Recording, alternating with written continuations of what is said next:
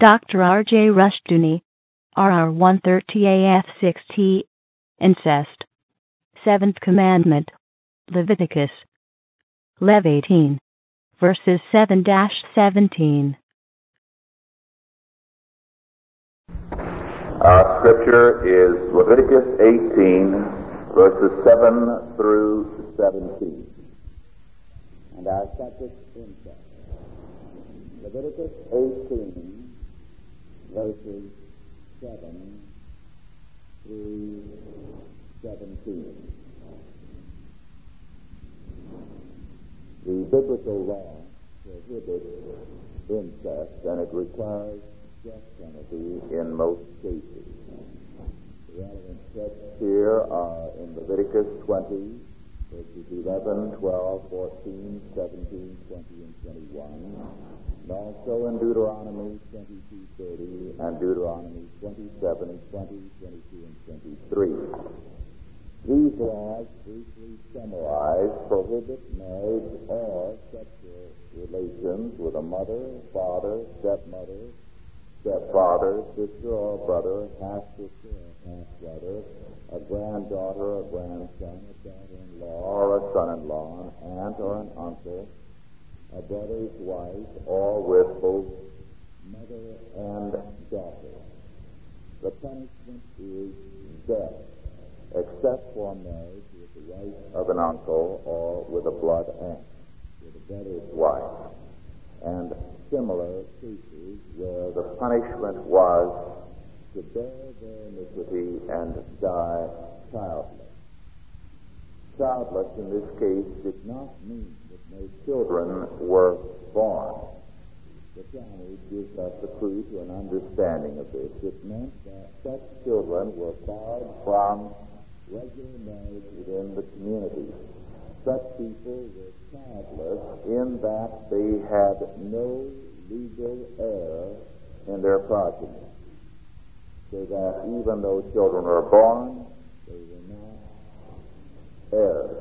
They were childless before the law. Why such union?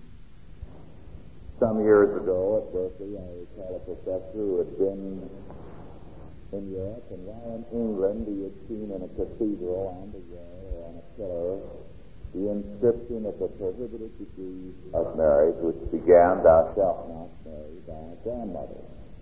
And this was a big joke that he told every semester to every new class. And his point was, uh, this was an instance of how ridiculous biblical law is. Who would want to marry his grandmother? That's it. What he revealed was his ignorance. Because more marriages have been contracted in history for property than for sex. And throughout history, one of the chronic problems has been the fact that where there has been a sizable estate, a sizable inheritance, there have been forced marriages with close relatives to pre- prevent the alienation of the property. As a result, in every country, whether in Asia or in Europe, and of course in the Americas among the Aztecs, Incas, and Mayas, the evidences are abundant of such marriages, forced marriages where, for example, an elderly widow was compelled to marry some very young relative by force in order to prevent the estate from being, being alienated. As a result, such laws have been a necessity. As a matter of fact, we do know that in Tibet the whole purpose of marriage was to prevent the alienation of property, to maintain generation after generation the inheritance in land intact. And this was the reason for polyandry.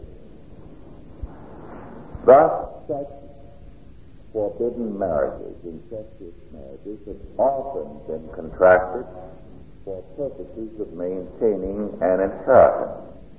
This especially has been true in nobility and royalty. In Egypt, of course, the marriages were always, in the days of the pharaohs, within the family, a half sister generally. And such marriages are common in ancient history. During the medieval period, it was very common for the nobility and the royalty. Permission from the Vatican degree. The Caroline case results in the offspring having identical genes in a ratio of 1 to 7. Many of these genes will be recessive mutants and therefore detrimental to the possessor when inherited homozygously. Mating of uncle to niece or nephew to aunt raises this ratio 1 to 3. Matings among brothers and sisters raises this ratio often disastrously to 1 to 1. Unquote. Now the records indicate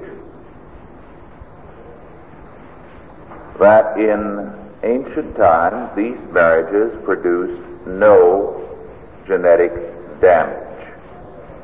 Now the genetic damage is usually very, very great.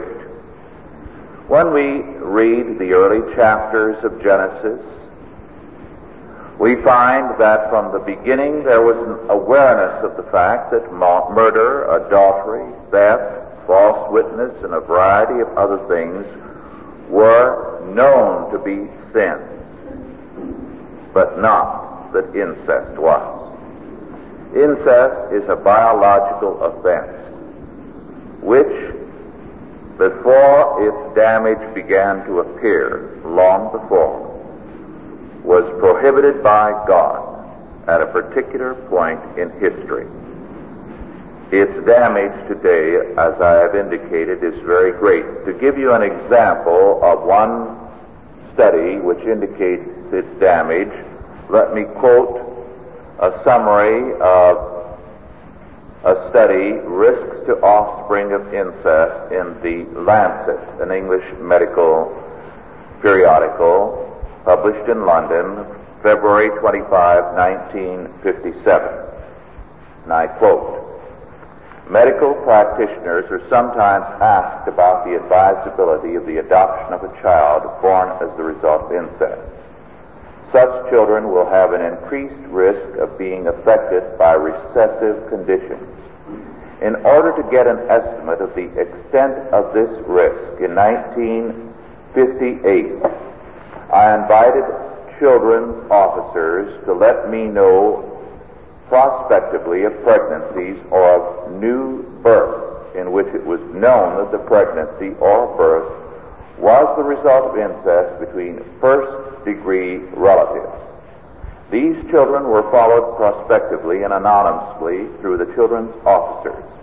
The children were known to me by number only, and all correspondence referred only to the child's number. Thirteen cases of incest, six father daughter and seven brother sister, were reported to me in 1958 and 59. And the latest information on them was in mid year 1965, when the children were all four to six years old. I summarize here the information on these 13 children. Three children are dead. One at 15 months of cystic fibrosis of the pancreas, confirmed at necropsy. One at two and a half months of progressive cerebral degeneration with blindness. And one at seven years, 11 months of Fallot's tetralogy. This child had an IQ of 70.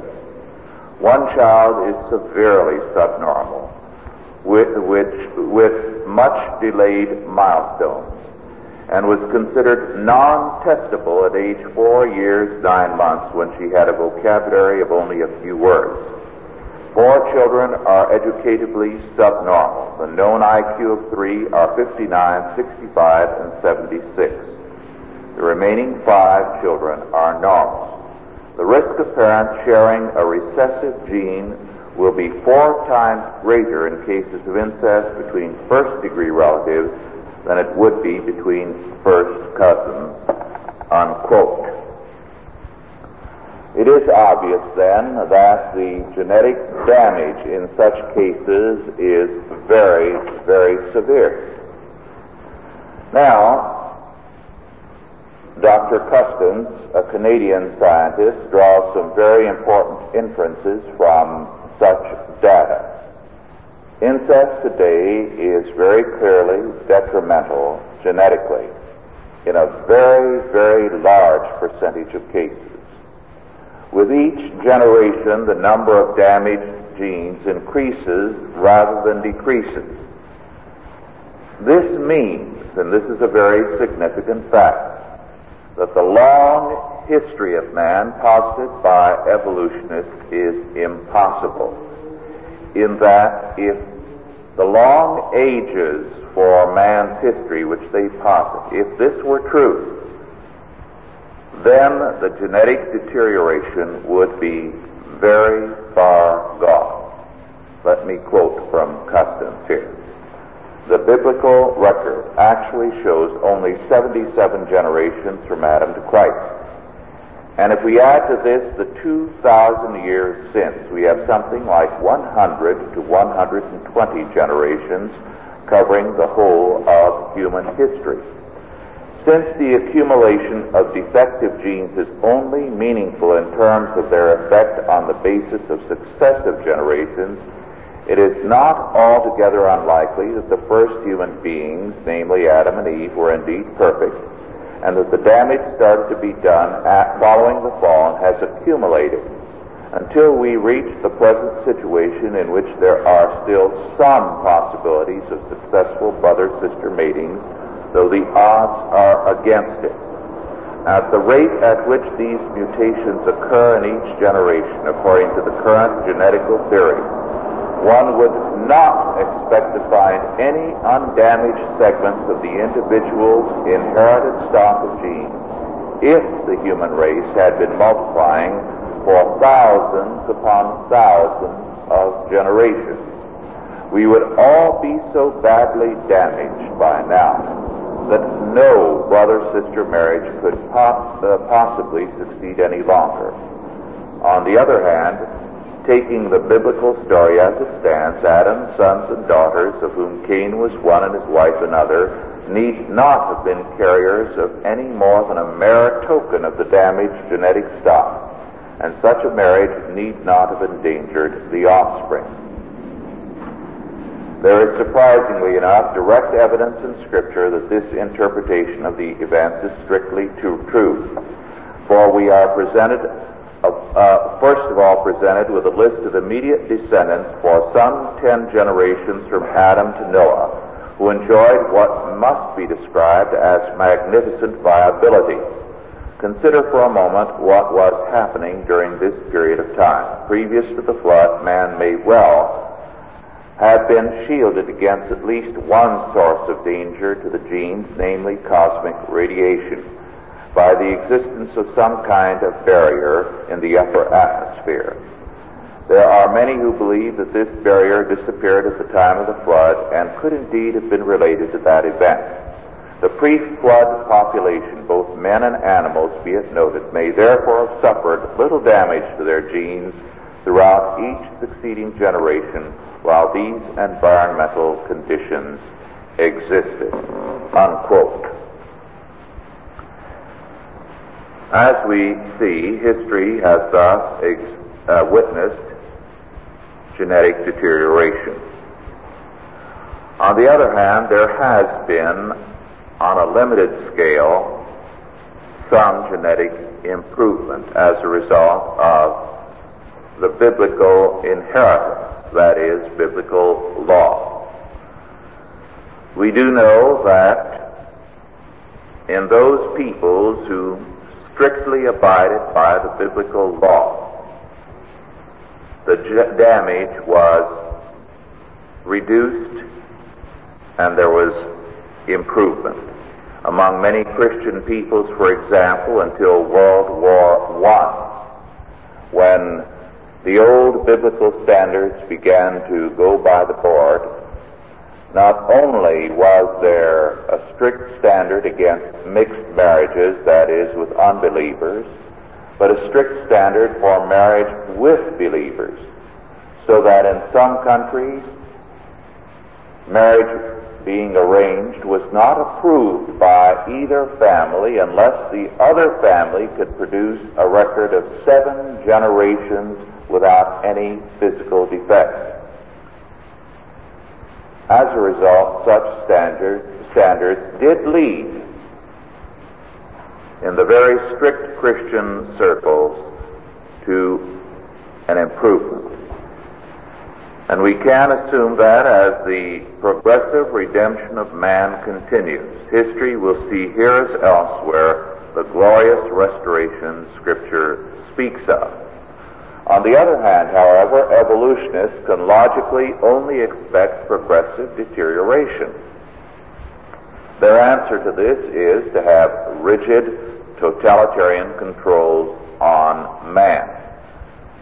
This is their only answer. Controls are required by humanistic man's logic, but they are impossible for humanistic man. Because man, the sinner, is by nature a law breaker, and he deliberately breaks the laws on which his survival depends. In age after age, as a result, he deliberately breaks the laws which are the strictest as a matter of principle. Thus, let us turn back to the Renaissance. All we have to do is to examine the history of the time, for example, the records as kept of the royal and noble families of France and Italy and Spain by the Seigneur de Brantome, whose dates are approximately 1530 to 1614. And we find that incest was regularly practiced as a matter of challenge. Here was the law. They were Renaissance men. Law could not bind them. And so there was an extremely prevalent law breaking at this point, both in high places and low. The Reformation reintroduced law. But with the rise of Romanticism, the interest in breaking the law, in particular the law of incest, was revived. At first it was academic. But let me call to your attention a work that perhaps you studied when you were taking English at the universities or colleges. Shelley's drama, The Cenci. What is the story of the Cenci? Well, it's the story of a particularly wealthy, very powerful, and very degenerate Roman family. The family of Francesco Cenci. Every member of it was a particularly depraved character. Cenci committed incest with his daughter Beatrice, whose dates were in the 1600s, or the 1500s, the 16th century. And later there was a falling out in the family, and Beatrice, her stepmother, and her brother Giacomo united to hire an assassin to murder their father by driving a nail in his brain. Now, Beatrice was anything but beautiful. She was, in fact, a rather ugly character and an ugly girl. She was not moral. She had an illegitimate child. And the family, every member of it, was thoroughly depraved.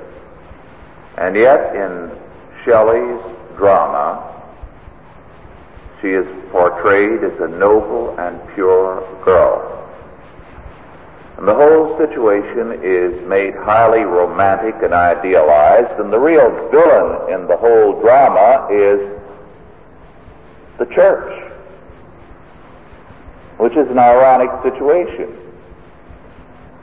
The papacy comes out as the villain. the only element in the entire situation that was defending in the historical situation law and order. This interest in the perverse and the idealization of the perverted was a feature of Romanticism. But what was for the Romantics a subject of literary interest has become for as existentialist man a matter of practice. Recently, a very popular book on the continent, published in Britain by a British sociologist, defends incest. On top of that, now an MD has written a book on, quote, the normality of incest, unquote, and he speaks of the supposed problems re- resulting from, quote, suppressing incestuous desires, unquote. Not only is this the situation, but we have the interesting comment of Dr. Blake, and I quote, when he speaks about the drive for legalized abortion. Legalized abortion laws are being seriously sought by many respected physicians because of completely legitimate problems facing some of their patients. But the free lovers are also the champions of new legislation in this regard simply because unwanted pregnancies are the inevitable result of their irresponsible conduct. Daughters are sometimes impregnated by their own brothers or fathers. Children from 9 to 15 often find themselves with child, children or with child in these environments, and the intellectual advocates of this way of life offer no practical solution save the quick abortion cheaply and constantly performed. Unquote. The free love advocates, in short, begin by offering new light to their followers and end by demanding murder, legalized murder of unborn babies. This is not surprising. Death in any life and law system is an inescapable fact. You cannot have a world of law without having death. The question in any law system is death for whom? Death for whom? The humanist demands death for God's law order, death for unborn babies, death for virtue and godliness. Whereas God's law requires death for evildoers and for rebellion against God's law order. In biblical law, the guilty, not the innocent, die, and the penalty for incest is specified as death. Nowadays, another answer is also being proposed by some of the advocates of a humanistic world order. Their remedy for the penalties of inbreeding is massive outbreeding in the form of interracial relations. This is, of course, compounding the problem. New strains can add nothing to a bloodline except what they already have. And so if the new strain is an inferior strain, it can only add more problems to the already existing one. There is no substitute for law, God's law. And therefore we need more than ever in these difficult and troubled days to realize that except the Lord build the house, they labor in vain that build it. No social order can be established, nor can any survive apart from God's law. Let us pray.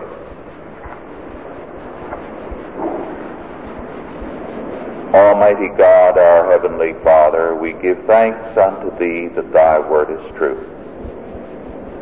And that thy law word is given unto us for our welfare and happiness, for the prosperity of mankind. Give us grace not only to abide by thy law, but to make it basic not only in our lives, but in the lives of our nation.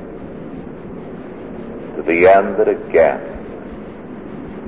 we may be a people under God, rejoicing in thy blessing and prospering hand. In Jesus' name, amen.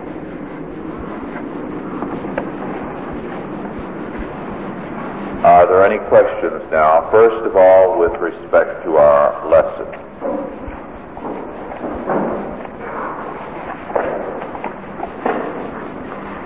Yes.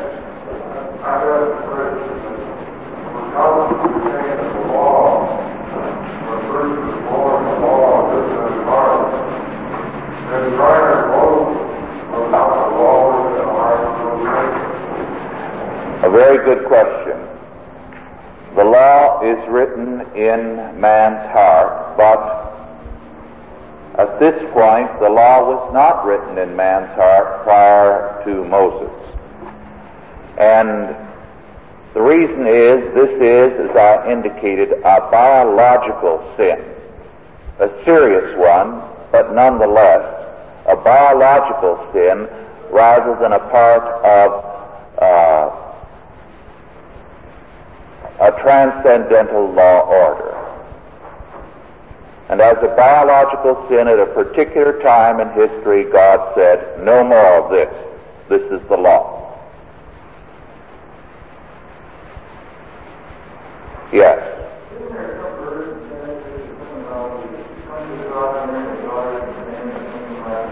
Yes, there is. The interpretation is a very simple one of the verse, the sons of uh, God matter, ma- married the daughters of men. Although this verse has been an occasion for a great deal of fantasy and uh, misinterpretation. We are sometimes told that supposedly angels came down and married uh, with uh, people and so on and so forth. All kinds of fantasy has been woven around that verse. The meaning is a very plain and obvious one. It refers to the fact that after a particular point there was a breakdown of moral standards and the sons of God, that is, the godly line of Seth, the people of God, began to disregard the laws against mixed marriages with unbelievers, and they began to marry the daughters of men. So that marriage was no longer principled, and as a result, very quickly, we are told, there was a total de- deterioration spiritually of mankind. The old godly family broke down, and the whole of the world was taken over by unbelief and anti-God people. In the studies of evolution, they have experimented with animals and crossbred and interbred. Uh, apparently with some success for their desires, I don't know if their desires are proper or not. So, would you comment on that relation to this law Well, as a matter of fact, the animal breeding has only demonstrated the danger of inbreeding. Now, sometimes by a limited amount of careful breeding, they do bring certain aspects in a strain together. But this also leads to certain very serious weaknesses. So that there is a serious danger in too great an inbreeding. First of all, while certain desirable qualities are produced, certain weaknesses are also brought to the surface. so that domestic animals cannot survive the rigors of the wild as wild animals can. They've paid a price for the development of certain aspects in their bloodline. This is why they have to have a stricter and more careful attention by their owners than less carefully bred strains. For example, a blooded horse is a far more delicate animal than an ordinary cow pony. This is why there are very severe limitations. These animals live in a welfare society, as it were.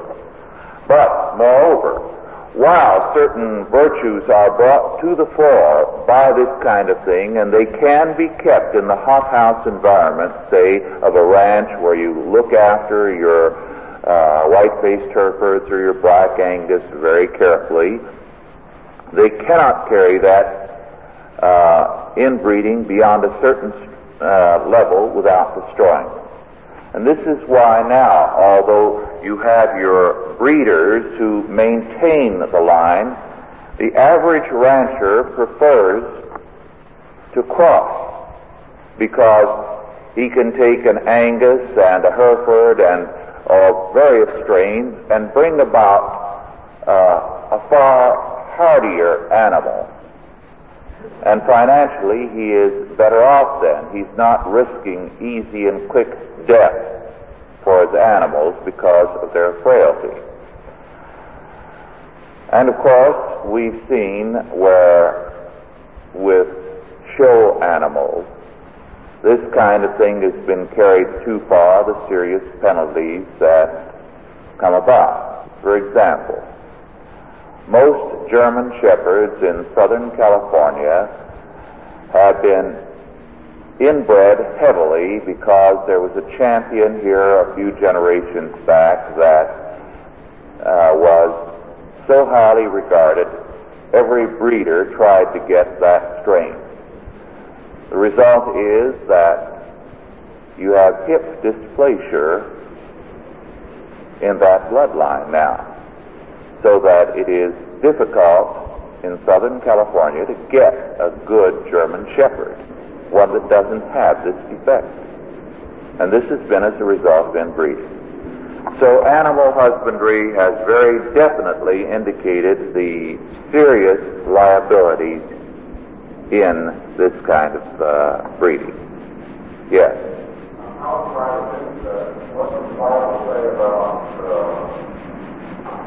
making a people where one was supposed to be known to have a defect? Yes, the question is, what does the Bible have to say with regard to the mating of peoples where there are defects? Nothing directly, except that the principle is established that the uh, priest, of course, cannot marry anyone with a defect. This is the standard. He represents the ideal so that the standard was set for all people. It wasn't expected that all would follow it, but here was the standard. Defects were an impediment to marriage. And to marry defects does perpetuate sometimes a tragic uh, inheritance. For example, the great house of Conde, C-O-N-D-E, uh, a Bourbon line, uh, the closest relatives of the kings of France. At the time of Louis XIII, the Condes, because they were so close, were mistrusted. They were the next in line to the throne, and so they were walking a tightrope. And Richelieu compelled the prince uh, of the Conde line to give his son in marriage to his niece who was both a dwarf and a hunchback. There was a tremendous inheritance that went with it as a bride. And because the prince of the house of Conde was afraid to be independent lest he be suspected, and he was a weakling besides, morally a weakling, he gave in and married his son to this niece of Richelieu, who was a dwarf and hunchback. And the result was destructive to the house of Conde. Because for generations, the defects of that marriage were passed on to the destruction of one of the great and important families of France, a family that had been very important previously in Huguenot history. Yes.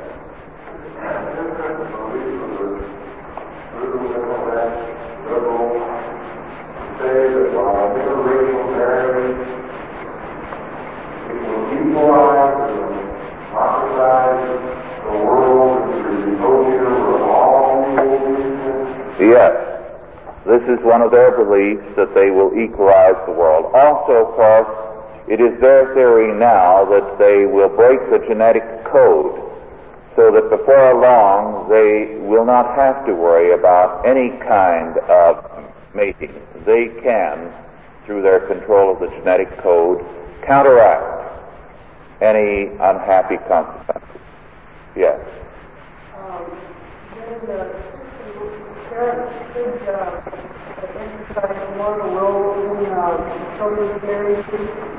Right. As I have stated, this used to be routine. It was mandatory, in fact. For example, my folks have told me that in the old country, uh, both families involved in the marriage, the brides and the grooms, demanded a genealogy giving uh, the physical facts about the family as well as, of course, that they had to be Christians. There could be no defect for so many generations back or the marriage was not permitted. And this, as I say, was once routine. It has now been uh, dropped, and I think the consequences are very serious. This is why, of course, the countries that have been Christian for hundreds and hundreds of years do have a superiority. Because, first of all, the Christians were the ones who had the large families. And second, because there was this care exercised with respect to marriage. And the fact that at the same time the monarchies and the nobility of the various countries were not exercising a similar care, marriages were made in terms of property and money, led to their rapid decline. Those men who were kings became kings because of their superior intelligence and ability. But after not too many generations of this kind of inbreeding, they were weaklings and puppets. And of course, their regimes collapsed. Yes.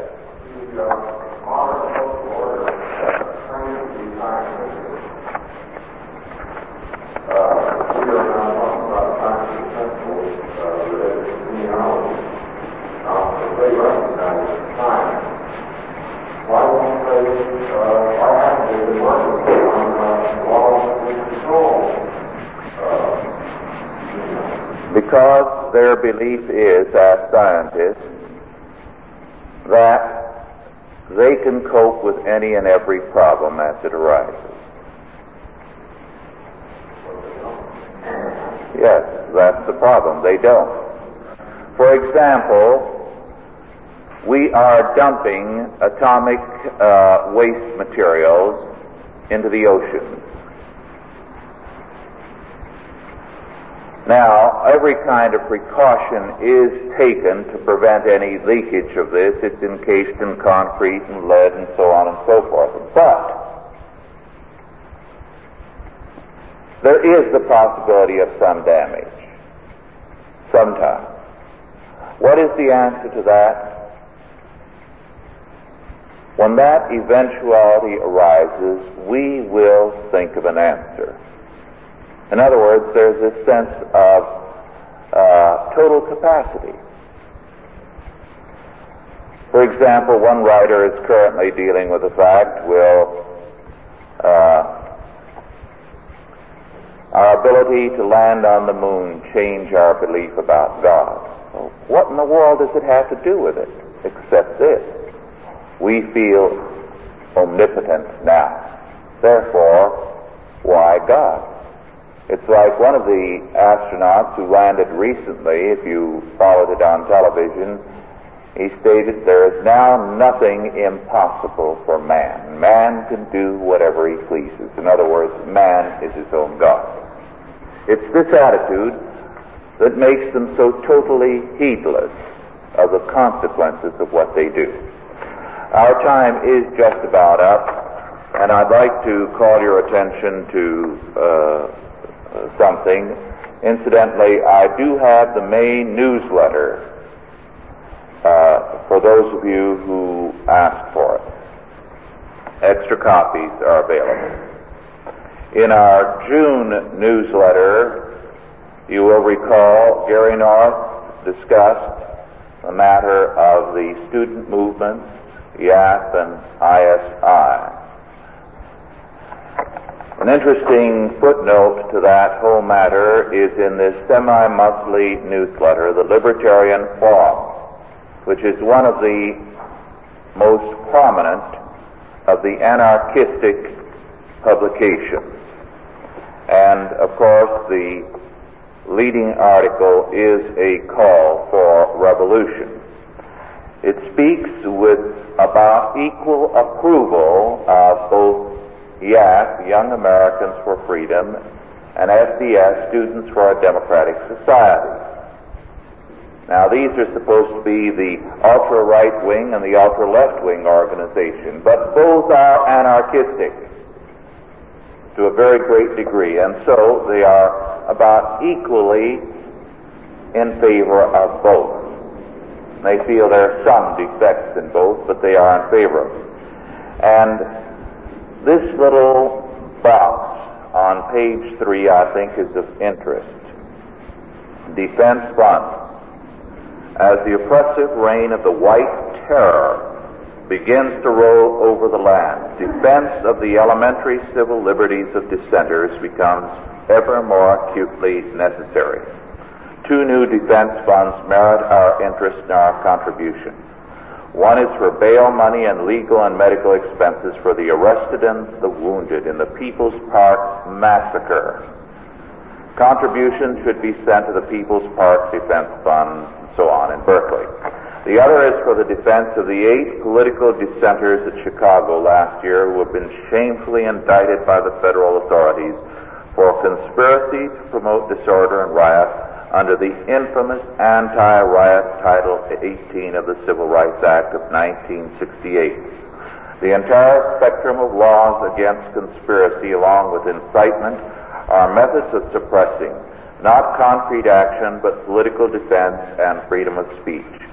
Laws against conspiracy have no part in libertarian law, which is only concerned with defending persons and their rights against acts of invasion. Con- contributions towards the costly defense against this mass indictment may be made out to Chicago Defense Fund and mailed to the Capitol Committee to defend the conspiracy to defend the conspiracy in Chicago, Illinois. The two writers of, in this issue are Murray Rothbard, the economist, and Karl Hess, who was Goldwater's speechwriter. And with that, we are adjourned. Authorized by the Chalcedon Foundation. Archived by the Mount Olive Tape Library digitized by Christ Rules.com.